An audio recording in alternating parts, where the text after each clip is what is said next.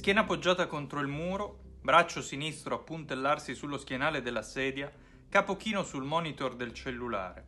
A illuminare l'intera stanza la luce fredda della lampada che da qualche giorno aveva sistemato sulla scrivania di finto legno che utilizzava per lavorare.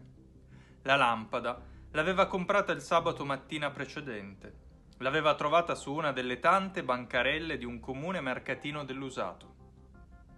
Inspirò a pieni polmoni, come se fino a pochi istanti prima fosse stato costretto con la testa sott'acqua senza alcuna possibilità di respirare.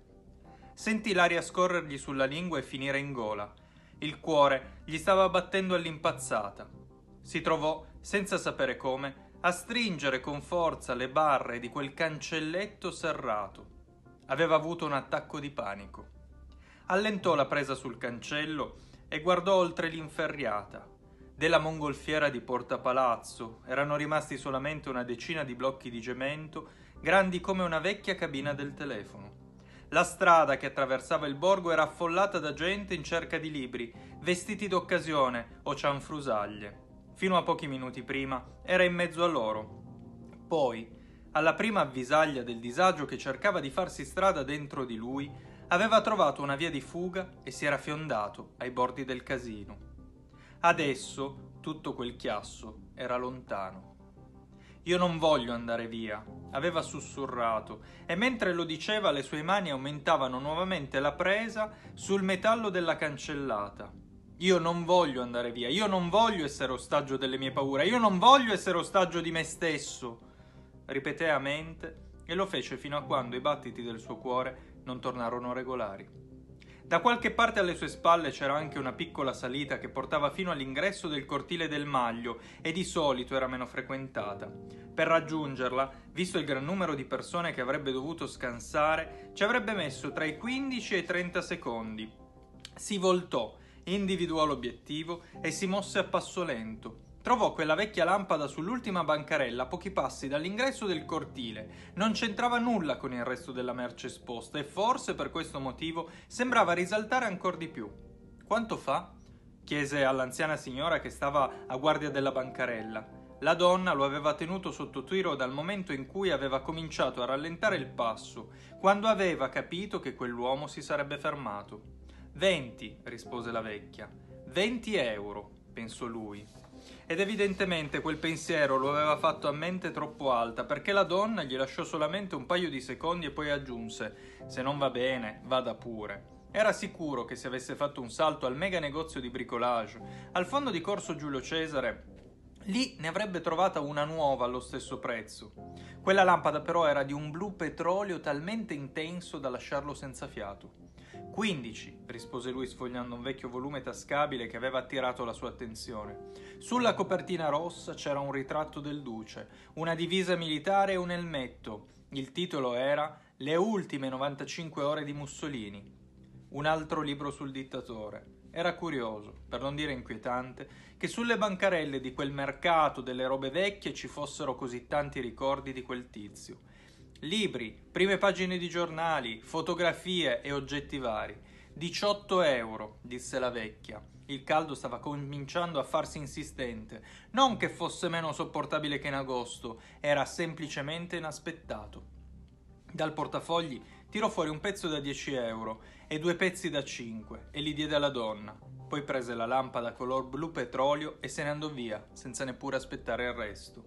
Qualche giorno dopo, illuminato solamente dalla luce diffusa dentro la stanza di quella lampada color blu petrolio, alle 18 in punto, Gianni Incerti aprì la solita room su Clubhouse.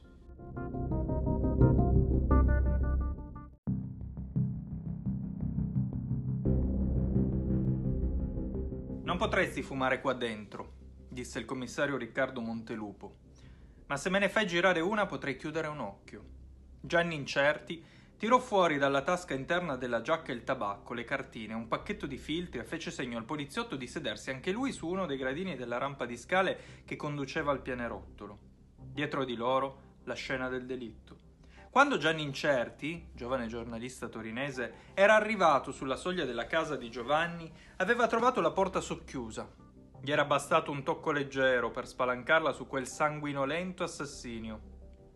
Per alcuni interminabili secondi era rimasto immobile, le sue gambe erano inchiodate al marmo del pavimento. Nonostante ciò, però, il corpo del suo amico era lì, in bella vista. Dalla porta d'ingresso partiva un'infilata che, dopo aver oltrepassato lo stretto corridoio, portava in linea retta fino al tavolo della piccola cucina. La testa dell'uomo era appoggiata su uno dei 4 vertici del tavolo. Il suo corpo, invece, era schiantato a terra. L'avevano decapitato. Gianni barcollò all'indietro fino a quando non si schiantò contro il corrimano in legno della ringhiera del pianerottolo. Poi si lasciò scivolare a terra distendendo le gambe in avanti e prese il cellulare in mano. Compose il numero dell'unica persona che gli venne in mente e pochi istanti dopo il commissario Riccardo Montelupo era arrivato in Corso Regio Parco insieme ai suoi fidati collaboratori. Sul tavolo c'era ancora il coltello dell'assassino che aveva utilizzato per decapitare la sua vittima. Sulla lama erano ben visibili le macchie di sangue coagulato, ma c'era anche dell'altro. E succo di arancia, aveva detto la dottoressa Pulvirenti al commissario Montelupo. Sul vertice opposto del tavolo, rispetto a dove era stata lasciata la testa dell'uomo, c'era un grosso pentolone pieno di spicchi di arance tagliati a metà. L'ultima cosa che Giovanni aveva programmato di fare prima di essere ucciso era una confettura.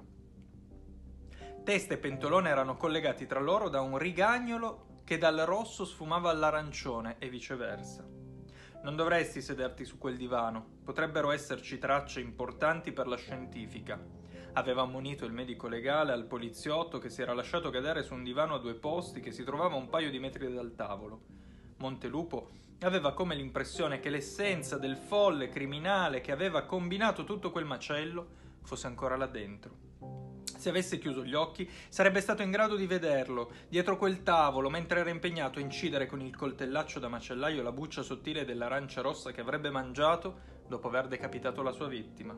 «Cosa hai visto?» chiese Montelupo a Gianni Incerti dopo aver tirato una liberatoria boccata di nicotina. «Non ho visto niente», rispose il ragazzo, «ma ho sentito tutto».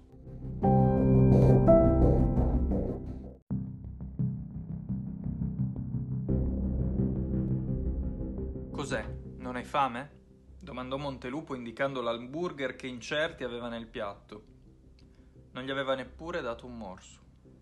«No, è che forse non avrei dovuto ordinarlo al sangue», rispose il ragazzo alludendo alla macabra scena che avevano appena abbandonato.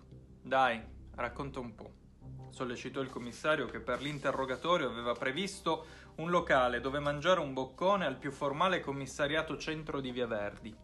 Incerti, allora, allungò la mano verso la ciotola delle patatine fritte e cominciò a parlare.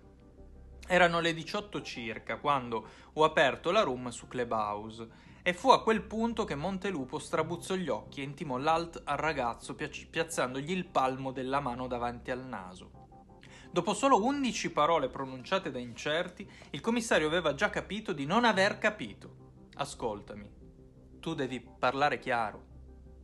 Room, Clubhouse, che diavolo stai dicendo?» Il ragazzo, nonostante fosse ben impressa dentro la sua memoria la testa decapitata di Giovanni, poggiata sul tavolo della cucina dello stesso uomo, si lasciò andare a un maligno sorrisetto.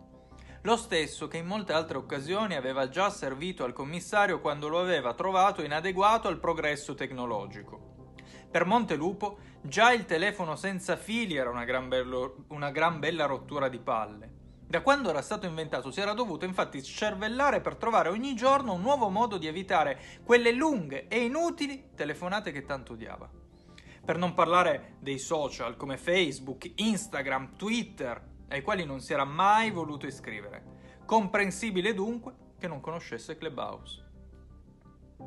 «Non sorridere e spiega», ordinò Montelupo a Gianni Incerti, che obbedì. «È un social network, Riccardo, praticamente la gente apre delle room che sarebbero tipo delle chat». Il ragazzo si interruppe, alzò lo sguardo nella direzione del poliziotto, con un'alzata di sopracciglia si accertò che fino a quel punto tutto fosse chiaro e una volta rassicurato continuò nel suo racconto. «E si fa una sorta di telefonata in viva voce multipla con chiunque desideri partecipare alla conversazione». Il commissario sembrava aver compreso. «E che c'entra tutto questo con la morte di Giovanni e con il fatto che tu fossi a casa sua?» Ci sto arrivando. Come ti dicevo prima, da qualche settimana abbiamo una di queste conversazioni intorno alle 18 e di solito andiamo avanti a chiacchierare per un'oretta. Siamo più o meno sempre gli stessi e Giovanni faceva parte della compagnia. C'era anche questa sera? Certo. E c'è stato fino al momento in cui l'abbiamo sentito morire.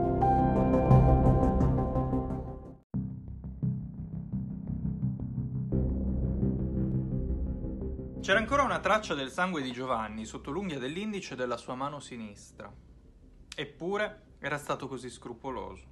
Così, prima di abbandonare il luogo del delitto, aveva scommesso contro il tempo e aveva speso alcuni interminabili minuti a lavarsi le mani e cambiarsi la maglietta che aveva addosso. Le cose erano andate più o meno così. Mentre Giovanni era impegnato a chiacchierare con gli amichetti della chat, lui lo aveva colto alle spalle e con il coltellaccio da macellaio lo aveva prima sgozzato e poi gli aveva tranciato la testa, che subito dopo aveva sistemato sopra il tavolo. Quel fesso di Giovanni non si era reso conto di nulla. «Quando imparerai a guardarti le spalle da solo», gli aveva urlato contro alcuni giorni prima al culmine dell'ennesima discussione che avevano avuto. Non hai la più pallida idea di quanto la gente possa essere perfida e cattiva. Chi oggi ti è amico, domani potrebbe voltarti le spalle se sapesse chi siamo veramente, aveva poi continuato. Giovanni, davanti a quelle parole, non aveva avuto alcuna reazione. Si era limitato a contrarre le sopracciglia, stringere gli occhi e serrare le labbra, mutando il viso dolcile di sempre in quell'offeso di un bambino. Illuminato dalla luce della luna e da quella dei lampioni che da poco si erano accesi sul piazzale del Monte dei Cappuccini, tentò di pulire da sotto l'unghia quell'ultima prova dell'atrocità che un paio di ore prima aveva commesso. Chissà se togliendo quel residuo di sangue dalla sua mano sarebbe riuscito anche a cancellare il dolore che in quel momento provava dentro. Alzò lo sguardo, poggiò entrambi i gomiti sul muretto e guardò dritto davanti a sé. Torino da lassù era ancora più bella e maestosa. I ponti illuminati, lo scorrere lento del fiume, la gente che stava camminando per le strade e le piazze della città. Ancora un attimo e sarebbe montato in auto, pronto a mischiarsi in quel brulicare di persone ignare di quel che aveva appena compiuto. Percorse una ventina di passi senza fretta verso il Tourette che stava a pochi metri dall'ingresso della chiesa. Si abbassò e bevve alcuni sorsi di acqua. Cercò così di lavare l'amaro che aveva in bocca. Poi sciacquò la mano sinistra e cominciò a tormentare il suo indice, allo stesso modo di come fanno i gatti quando per autolesionismo si leccano con insistenza una delle due zampe. Stava cercando di infliggersi una pena, troppo piccola se messa a confronto con quel che aveva fatto a Giovanni. Non si era accontentato di ucciderlo, no, aveva anche ritenuto opportuno che fosse necessario tranciargli la testa, cosa che tra l'altro gli era costato tempo e fatica, un grosso rischio. Nel bagagliaio aveva ancora la maglietta che aveva addosso quando era entrato a casa di Giovanni. La prese e la gettò nel bidone dell'immondizia che era a pochi passi dal Tourette. Poi salì in macchina, accese il motore, inserì la retromarcia, imboccò la discesa che lo avrebbe portato in Corso Moncalieri.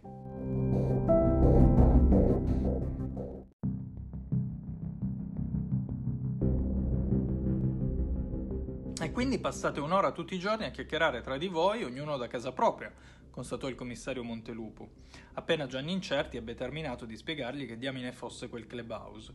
I due stavano attraversando a piedi Piazza Castello e la loro destinazione era il commissariato centro, che si trovava a qualche centinaia di metri di distanza in Via Verdi. È un passatempo come un altro, un modo per socializzare. Siamo sempre i soliti, un po' come se entrassimo dentro un bar virtuale, rispose il ragazzo. Sì, ma non siete dentro un bar e non vi vedete neppure in faccia. Prova di questo è il fatto che mi hai appena raccontato che non avessi la più pallida idea che Giovanni non fosse da solo in casa. Vero, fino al momento in cui Gianni non aveva scostato la porta d'ingresso della casa dell'amico e non aveva visto il suo cadavere a terra e la testa appoggiata sul tavolo, non era stato sfiorato nemmeno per un secondo dall'idea che qualcuno lo avesse potuto uccidere. Qualcuno ha pensato a un problema di connessione, a un'interferenza, c'è chi ha ipotizzato che fosse uno scherzo. Io invece mi sono preoccupato subito perché ho pensato che si fosse sentito male, aveva raccontato il ragazzo al commissario durante la primissima ricostruzione che gli aveva fornito tra una patatina fritta e un morso a un hamburger troppo al sangue. Riccardo, stavamo parlando di cazzate in quel momento. Mille modi strambi di essere mollati dalla propria ragazza era il titolo della stanza. Era un momento goliardico, ce la stavamo ridendo alla grande, anche perché Raffaele aveva appena raccontato di essere stato mollato in un paio di occasioni subito dopo uno spettacolo di fuochi d'artificio e Dario gli è andato dietro a ruota parlando della volta che è stato mollato all'uscita della camera mortuaria della nonna.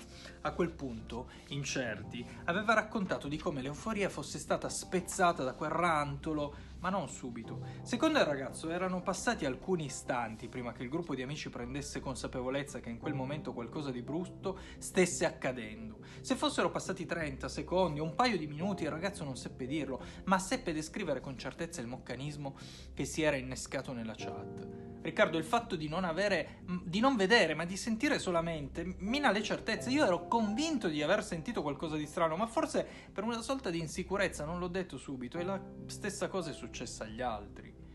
E cosa hai sentito? Aveva chiesto Montelupo, che stava cercando di raccogliere il maggior numero di informazioni senza però influenzare la ricostruzione. Come un rantolo, anzi no.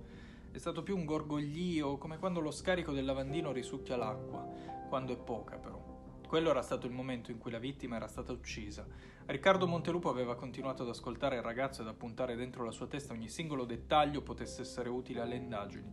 La soluzione di quel caso era nascosta dentro i suoni che Gianni e i suoi amici avevano sentito, ma che inconsciamente non ricordavano di aver udito.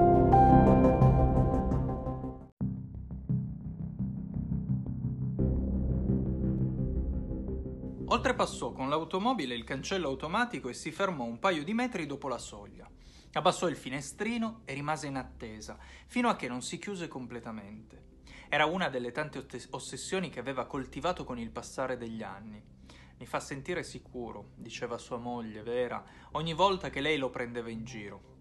In fondo non era mai stato convinto della decisione di andare a vivere nella villa della nonna. La recinzione non era abbastanza alta. L'antifurto non serve a molto quando hanno lo scopo di ammazzarti e i cani, non sono mai così feroci. Fosse stato per lui, avrebbe continuato a vivere in condominio, tra le sue accoglienti quattro mura e protetto da una porta blindata di ultimissima generazione. Prima di scendere dalla macchina e di entrare in casa controllò per un'ultimissima volta di aver cancellato ogni traccia di sangue dalle mani. Sì, era tutto a posto. Poi prese una sigaretta dal pacchetto, l'accese prima di aprire la porta di casa e oltrepassò la soglia. La luce dello studio di Vera era accesa e la porta era semiaperta, stava ancora lavorando. «Stai fumando?» domandò la moglie. «Sì, l'ho accesa distrattamente poco prima di entrare, non avevo voglia di sprecarla, con quel che costano», rispose lui. «Allora vattela a fumare nel tuo studio invece di infestare la casa con quel fetore». Bingo! Tutto era andato come previsto. Non aveva voluto correre alcun rischio e così aveva ben pensato di trovare una scusa più che ragionevole per farsi cacciare dalla moglie appena entrato in casa. Adesso avrebbe potuto rifugiarsi nel suo studio, finire la sigaretta, poi chiudersi in bagno e farsi una doccia calda senza destare alcun sospetto. Diversamente Vera avrebbe potuto cogliere nel suo sguardo quel velo di rimorso o nel suo profumo il senso di colpa. Chissà a questo punto della storia Giovanni dov'era, se ancora a casa sua accerchiato da un plotone di poliziotti impegnati a cercare qualche indizio per identificare l'assassino, oppure se lo avevano già portato dal medico legale per la rituale autopsia. Lo avrebbero sezionato e avrebbero ricostruito le sue ultime ore di vita, avrebbero messo le mani dentro al suo stomaco, avrebbero analizzato il sangue, avrebbero perlustrato ogni centimetro del suo corpo alla ricerca di quell'unico elemento che non avrebbero dovuto trovare, quel dettaglio che li avrebbe incanalati sulla strada giusta da percorrere. Dal piano di sotto giungeva la voce di Vera, era al telefono, impegnata in una telefonata, forse il lavoro. Il gatto, che fino a quel momento aveva sonnecchiato da qualche parte per la casa, lo raggiunse e cominciò a strusciarsi sulle sue gambe. Si abbassò per accarezzarlo.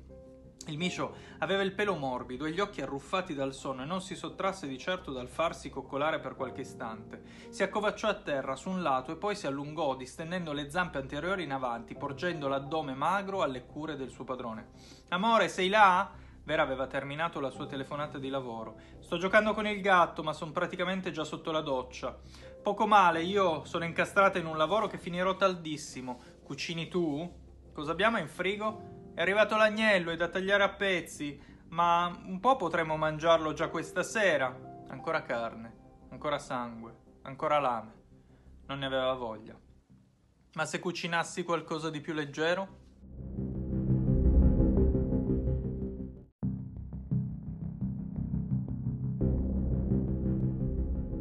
Ricominciamo da capo, disse il commissario Riccardo Montelupo mentre sistemava con cura la giacca sullo schienale della sedia. Di fronte a lui, dietro una grigia, vecchia, triste e anonima scrivania, Gianni Incerti strabuzzò gli occhi e replicò con uno stupito ma anche rassegnato: "Ancora? Sì, ancora", disse con tono paternalistico il poliziotto.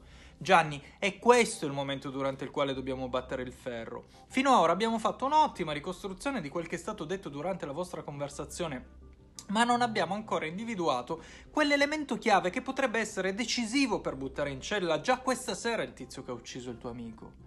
Da quando avevano varcato la soglia d'ingresso del commissariato centro di Via Verdi, il commissario Montelupo aveva messo sotto torchia il suo giovane amico. Per 3 volte consecutive gli aveva fatto ricostruire la conversazione alla quale il ragazzo aveva partecipato fino al momento dell'assassinio, ma non si era limitato a questo, aveva anche voluto che Incerti gli facesse vedere in concreto come funzionava quel dannato clubhouse.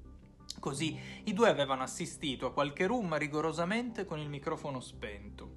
"Perché lampeggia quello?" aveva domandato Montelupo indicando con il dito una delle foto profilo che erano sul touchscreen del telefono cellulare. "Perché il microfono del suo dispositivo telefonico ha captato qualche suono.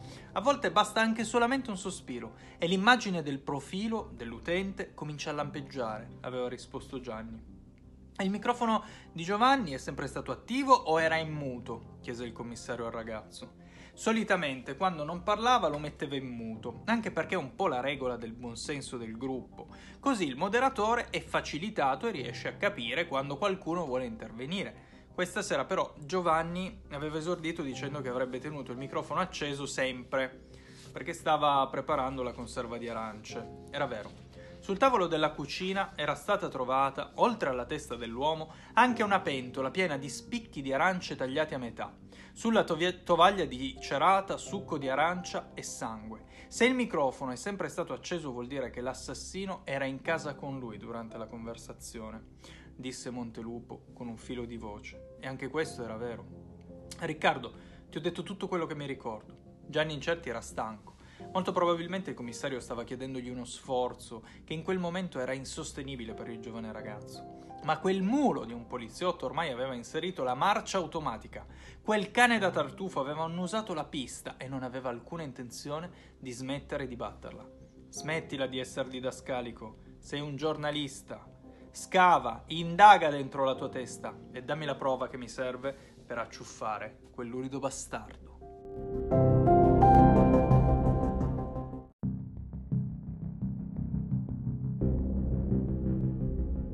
"Hai visto?"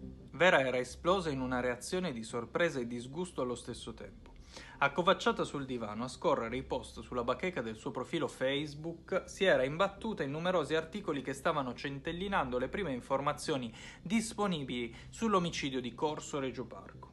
"Cos'è successo?" rispose lui mentre stava impilando i piatti, i piattini, le ciotole che i due avevano utilizzato per consumare la cena. "Su Facebook tutti i miei amici stanno postando la notizia dell'uomo che è stato ucciso in Corso Regio Parco. Una storia molto macabra. Scrivono che l'assassino lo abbia addirittura decapitato." Ascoltando le parole della moglie, un brivido gli corse lungo la schiena.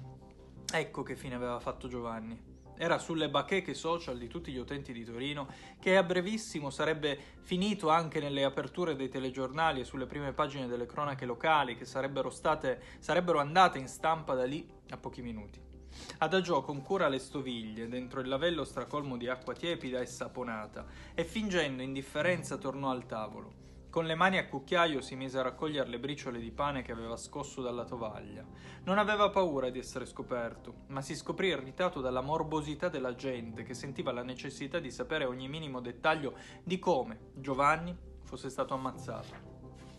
Quando aveva deciso che quella sera sarebbe stata la sera giusta per uccidere il suo amico, lo aveva fatto senza tenere in conto tutto il baccano mediatico che sarebbe scoppiato. Era pronto a dover sfuggire alla caccia della polizia, era pronto a dover depistare le indagini, era pronto addirittura a dover combattere e convivere con i sensi di colpa. ma non aveva messo in conto tutto quel frastuono che improvvisamente, in ogni attimo della propria giornata, lo avrebbe potuto mettere davanti al delitto che aveva commesso, proprio come era accaduto pochi attimi prima.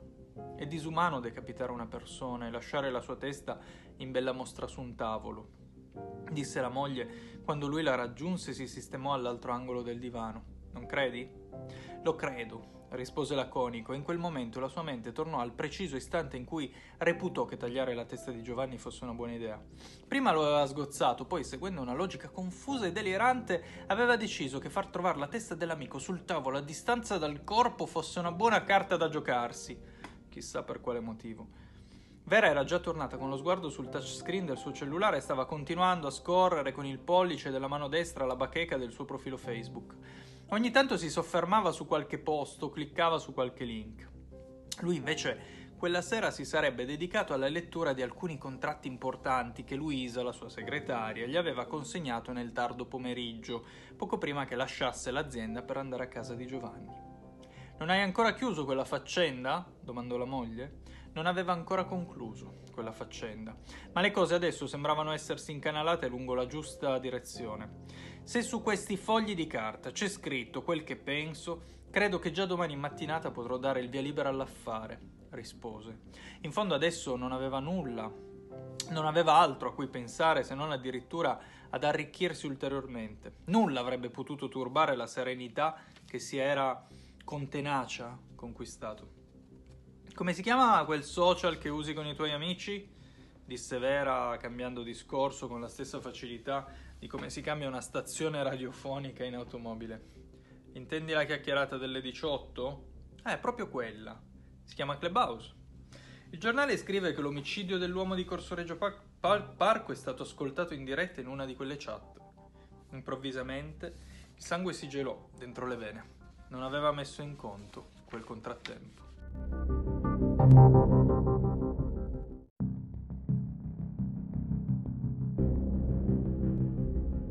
«Commissario, sono arrivati i signori che ha fatto convocare», disse il poliziotto che si era appena affacciato sulla soglia dell'ufficio di Montelupo.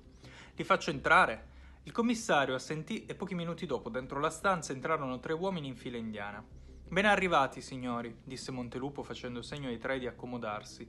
«Vi ho fatto venire in commissariato perché abbiamo estrema necessità di confrontarci con voi su alcuni dettagli in merito a quanto accaduto questa sera». «In effetti siamo ancora un po' sconvolti, commissario», interruppe il poliziotto, uno dei 3, che parlava con cadenza lenta e un forte accento di Barriera di Milano. «Lei sarebbe?» «Il mio nome è Alex Dadda», rispose l'uomo che si tolse dalla testa una coppola in stile britannico. «Sarebbe il suo nome utente?» chiese Montelupo, incuriosito dalla piega che aveva preso quella faccenda. «No, commissario, si chiama Alessandro Dadda», disse uno degli altri 2. «Mi scusi se mi sono permesso di intromettermi, ma noi ci conosciamo già, faccio nera. Ci siamo visti alcune volte su qualche servizio». «Dario è un mio collega», guizzò Incerti nella discussione. «Ah, quindi è quello che ha raccontato che è stato mollato dalla fidanzata sulla porta della camera mortuaria dove c'era dentro sua nonna», quasi divertito constatò Montelupo, che poi aggiunse: «Quindi lei invece deve essere quello dei fuochi artificiali». «Sì, era così». All'interno dell'ufficio del commissariato del commissario Riccardo Montelupo erano stati riuniti i 4 moderatori della room di Clubhouse dentro la quale era avvenuto l'omicidio del povero Giovanni. «Se siete qui è perché mi serve il vostro aiuto», tagliò corto Montelupo. «Dalla ricostruzione che siamo riusciti a fare grazie alla deposizione di Gianni, abbiamo la certezza che l'assassino fosse all'interno della casa della vittima già durante buona parte della vostra conversazione». «Commissario, ma in che modo possiamo aiutarvi? Noi non abbiamo visto nulla», intervenne Alessandro. «Vero, Alex, ma se l'assassino era veramente dentro casa di Giovanni durante la nostra chiacchierata, avrà pure fatto qualche rumore. Magari se ci sforziamo riusciamo a ricordare qualcosa di utile». Dario cercò di convincere l'amico.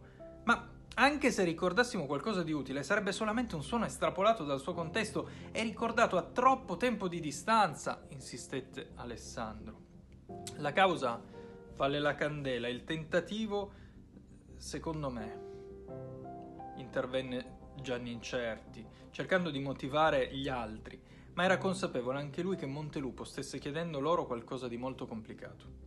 Il commissario voleva un appiglio e il momento di pretendere uno sforzo in più era proprio quello. Più tempo fosse passato, meno dettagli quei quattro avrebbero ricordato. Intanto Raffaele, l'uomo barbuto e grosso che aveva un poker ricco di 2 di picche sotto una pioggia di stelle e giochi pirotecnici, assisteva alla scena in silenzio, pronto a entrare in azione nel momento giusto con il suo coup de teatro.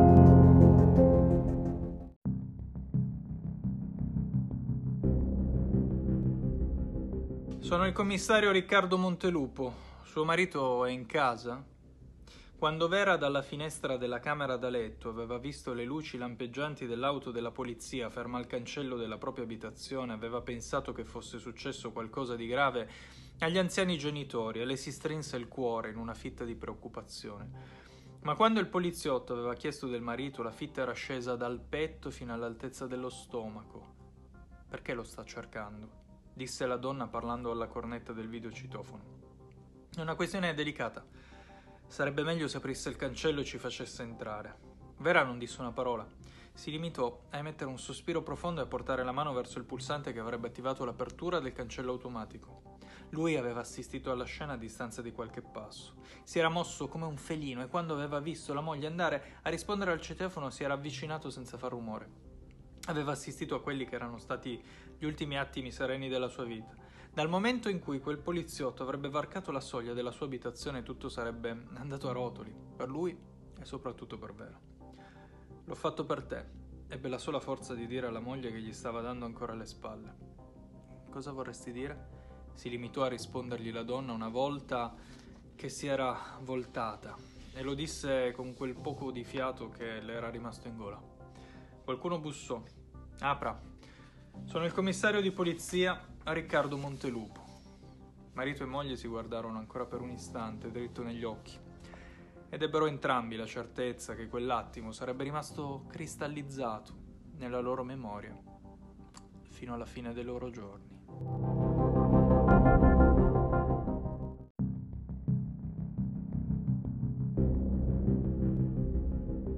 «Chi ha detto che vi dovete spremere le meningi per ricordare la discussione che abbiamo fatto in room?» aveva domandato Raffaele interrompendo Gianni, Dario e Alessandro che stavano continuando a parlare davanti a un Montelupo sempre più spazientito. Così, poche ore prima, l'esperto di tecnologia del gruppo aveva dato la svolta decisiva alle indagini e lo aveva fatto quasi in modo inconsapevole. La domanda di Raffaele aveva fatto calare il silenzio all'interno dell'ufficio del commissario Montelupo. Tutti i presenti avevano cominciato a fissarlo lanciandogli occhiate per incitarlo a proseguire nel suo discorso. «Dai raga, lo sapete che testo auricolari, no?» Per Raffaele era tutto così ovvio, chiaro, limpido, cristallino, come il mare della Sardegna, e si stupiva che i suoi amici non avessero ancora capito. «Durante la discussione di questa sera ho testato un paio di auricolari nuovi. Me li ha forniti un'azienda che ha la sede sul Lungodora, vicino al ponte che porta in via Bologna. È una startup che è nata di recente, molto interessante. Ci lavorano solo under 35, veramente innovativa per il panorama tecnologico torinese». Raffaele era partito per la tangente. Sembrava che si fosse dimenticato che si trovavano in quella stanza perché una delle persone che ogni giorno chiacchierava con loro su Clubhouse era stata uccisa e decapitata. A interrompere il divagare di quell'uomo grande, grosso e tecnologicamente avanzato ci pensò il commissario Montelupo, che gli schioccò in faccia le sue dita. «Non è il momento della rubrica tecnologica, siamo qui per beccare un assassino, vuole andare al dunque». «Ah certo, assolutamente ragione. In sostanza le cuffie che ho testato questa sera registrano anche. Se mi date alcuni minuti posso esportare il file della conversazione sul mio portatile e possiamo riascoltarla tutte le volte che vogliamo. Oppure possiamo fare una cosa ancora più facile». E fu così che il commissario Riccardo Montelupo e i 4 chiacchieroni di Clubhouse riuscirono a scoprire con la loro immensa sorpresa il nome dell'assassino di Giovanni e si assicurarono anche una buona storia da raccontare nei momenti di stanca delle feste natalizie.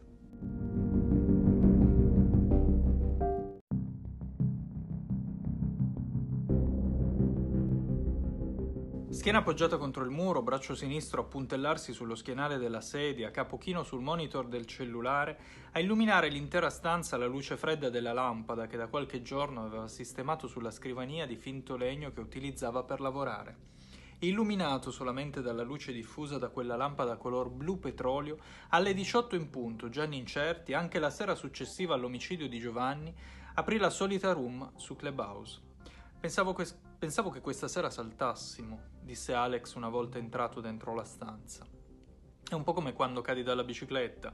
Devi risalire in sella subito, altrimenti poi diventa difficile, rispose Gianni. O come quando ti prendi una ciucca di gin, intervenne Dario e tutti scoppiarono a ridere.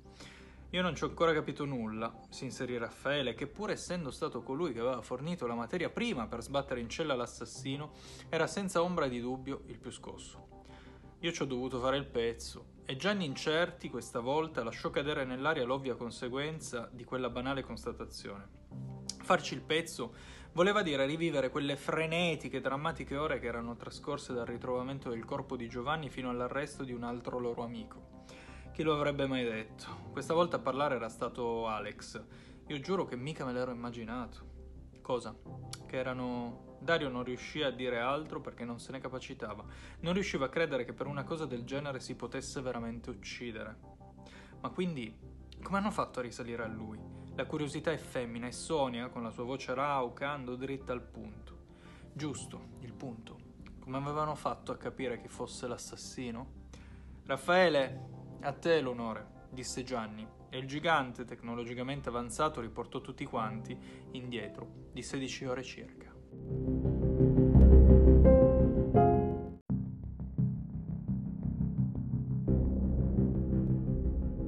In sostanza, le cuffie che ho testato questa sera registrano anche, aveva detto Raffaele guardando dritto negli occhi il commissario Montelupo. Poi, rivolgendosi a tutta la platea che pendeva dalle sue labbra, aveva aggiunto: se mi date alcuni minuti posso esportare il file della conversazione sul mio portatile e possiamo riascoltarla tutte le volte che vogliamo. Oppure possiamo fare una cosa ancora più fica. Così Raffaele aveva importato sul computer il file audio che gli auricolari avevano registrato e poi aveva tagliato il pezzo della conversazione su Clubhouse.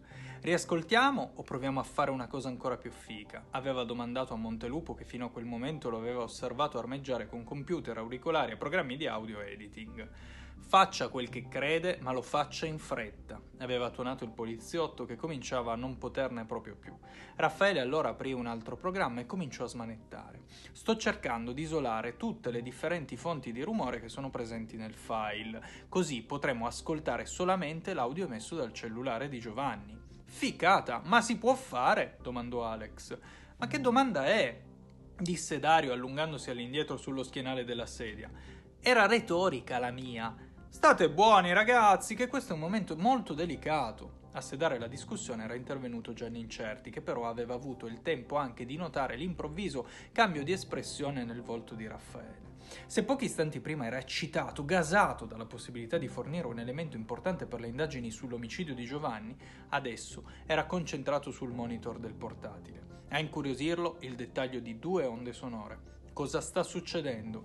Chiese il commissario. Succede che c'è qualcosa che non torna, queste 2 onde sonore sembrano gemelli. Alcuni minuti dopo, Riccardo Montelupo era a bordo di una vettura di servizio in direzione dell'abitazione dell'assassino. A fregare l'omicida era stato il rumore di un trapano in sottofondo, stesso suono che era stato registrato dal cellulare della vittima. Fu in questo modo che Gianni, Alex, Dario e Raffaele scoprirono che Giovanni frequentava un altro membro della chat e che quella sera i due erano nella stessa abitazione e dalla stessa abitazione stavano partecipando alla conversazione della room. «E perché lo ha ucciso?» chiese sempre Sonia. «Per non far venire a galla la verità», rispose Gianni. «Sì». Perché la relazione che i due intrattenevano andava oltre la semplice amicizia. Si trattava di un affare privato che per l'assassino tale doveva rimanere, ma Giovanni la pensava diversamente. Era da un po' di tempo che voleva uccidere Giovanni, ma non aveva mai trovato il coraggio di farlo veramente. Ieri sera invece è stato messo alle strette, la sua follia è venuta a galla. Ha detto che Giovanni voleva dire a tutti che loro stavano insieme. Per questo lo ha ucciso. Ma perché Giovanni avrebbe dovuto raccontare tutto questo proprio ieri sera?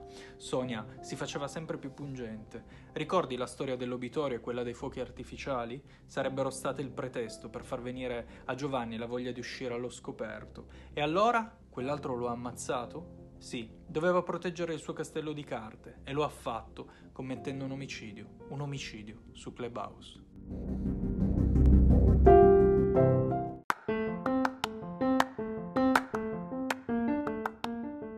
Allora, quello che vi ho letto in questi numerosi video è questo racconto, Omicidio su Clubhouse, un racconto che, come vi dicevo, ho scritto nel 2021, che ha come protagonisti il commissario Riccardo Montelupo e Gianni Incerti, che è un giovane giornalista. Entrambi questi due personaggi fanno parte dei personaggi dei due noir che ho pubblicato, due libri noir che ho pubblicato, che sono Le Colpe del Nero, edizioni del Capricorno, nel 2018, e Calma e Karma, Golem edizioni, nel 2020, ed entrambi questi personaggi ci saranno anche nel prossimo libro che uscirà nell'autunno di quest'anno. Quindi nell'autunno di quest'anno si andrà a concludere appunto una trilogia che ho scritto e alla quale ho lavorato negli ultimi 6 anni, e quindi cosa dirvi? Spero che vi sia piaciuto questo racconto che vi ho letto a puntate. Spero anche che vi abbia incuriosito a tal punto da portarvi a comprare i primi 2 volumi della mia trilogia, Le Colpe del Nero e Calma e Karma, che potete comprare in tutti gli shop online, che potete comprare in tutte le librerie. Se non hanno qualche copia in casa le potete tranquillamente ordinare. Quindi niente, io con questo vi saluto e magari fatemi sapere, commenti, tutte queste cose, magari vi potrei leggere più avanti un altro racconto, se questo vi è piaciuto e vi ha fatto piacere. Ciao a tutti quanti!